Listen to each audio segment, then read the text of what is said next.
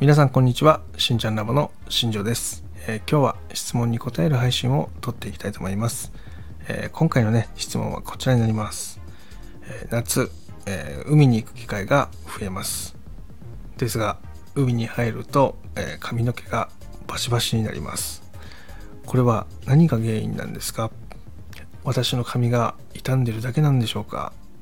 その理由を教えてくださいっていう質問が来ましたので、えーこちらについて答えていきたいと思います。えーこちらに関してはね、いろんな原因があるんですけども、えー一番はですね、その塩水に含まれてるミネラルっていう部分ですよね。そこが、えきしみとかの原因になってるっていうふうに言われてます。今日そこについてね、ちょっと話をしていきたいと思います。もともとミネラル分っていうのはね、塩とかに多く含まれてる、まあ、成分の一つなんですが、えーこれがねあの髪の毛につくとねそのミネラルっていうのはこう汚れを吸着したりとか何かにくっつくっていうね、えー作用が起きます。で、まあ、その作用がねその髪の毛に働いてしまって、えー髪の毛がギシギシになってしまうっていうことが起きます。でこれねえっ、と怖いのはですね髪の表面だけだったらいいんですけどもね髪の毛のそのカラーした後の、ま、色素だったりねそういったところにもね少し悪さをしてしまうことがあって、えー例えばカラーしたての状態ですね。その状態で海水に髪の毛をつけて、えーそれが紫外線に当たったりなんかすると、え色がね変色します。オレンジ色にこう変色したりとかねすることもあります、えーそれぐらいねそのすごく濃度が高いミネラル分っていうのがね髪の毛に与える影響っていうのは大きくなりますね、えーなので、えーとここで気をつけることっていうのは、えーまずね前提として、まあ、海水にね髪の毛を使ってしまった場合ねその場合っていうのは、えーしっかり、えー海を出た後にですねシャワーで、えーその塩分ですよねそういったものを取り除く。これがもう一番大切です。で、えーそれができるだけで髪の毛のギシギシ感とかこのごわつき感っていうのはね、えーそこまで残らないので、えーそういう風な形をとっていくっていうのがもう一番です。なので、え濡れたままほったらかしたりとかそういうのことをねしなければね髪の毛っていうのはだいぶ、えこのきしみが取れて扱いやすくなりますので、えそこだけ気をつけてほしいなと思います。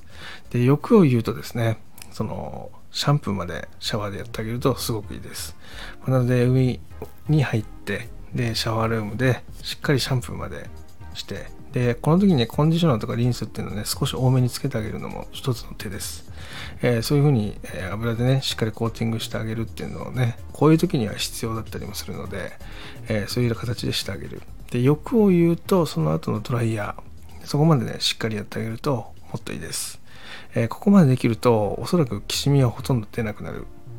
だからバサバサになったりとか、えーギシギシになったりとか髪の毛が引っかかるとでねそういうことが起きないところまで持っていけるので、えーそうすると、えー海に入っても、えそういうダメージギシギシ感っていうのは出ずに済むんじゃないかなっていうふうに思うので、えーぜひ試してみてください、えまたね先ほども少し話したんですけども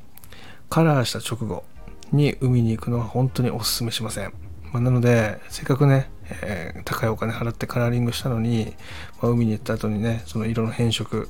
っていうのが起きて、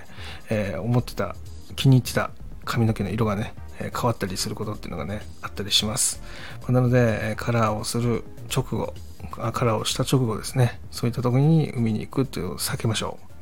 う。なので、そこを海に行く日からちゃんと逆算してね、海に行った後にね、えーカラーをするとか、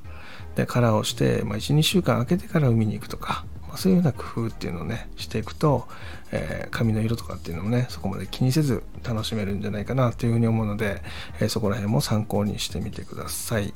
えーまたね、もう一個、え海に入る時の、まあ、気をつけるポイントっていうのがあります。えこれは、えまあ、女性だけになるんですけどもね、え髪の毛を縛らないようにしてほしいんですよね。まあ、どうしても長い方だとね、海に入る時って髪の毛を縛りがちなんですけども、えー強烈なね、そのゴムの摩擦っていうのが起きます。で、これひどい場合、その表面の毛がね、ブチブチ切れちゃうんですよね。えーそうすると、えー、家に帰った後表面がねボワボワボワボワ短い毛がねこう立って飛び出てきちゃうので、えー、その極力はあの縛らないようにしてほしいなっていうところが本音としてはあります。まあ、なのでねその、まあ、キャップをかぶることも一つの方法かもしれないですしあとはあのえっ、とネットですよねその毛先をこう丸めてネットで押さえるとか、まあ、そういうふうにしてあげるのが一番、えー、この切れ毛とかっていうのも防げたり摩擦も大きく緩和できるので、えー、そこができるとね一番いいかなっていうふうに思うのでそこもね是非できるんだったらやってほしいなっていうところですね。で縛ってしまう場合ですね。この場合もあの例えばですけど、まあ、一つやり方としてあるのはそのえっ、ー、となんだろうな縛るゴムがありますよね。そのゴムっていうのをえっ、ー、とこのきつくぎゅうぎゅうに縛るのではなくて、まあ、極力摩擦が起きないように緩めに縛ってあげるとか、まあ、そういうふうな工夫っていうのもね一つの方法としてありかなっていうふうに思うので是非やってみてください、えー、今日はねこの辺で失礼したいと思います。今日も最後まで聴いていただきありがとうございました。ではまた明日。バイバイ。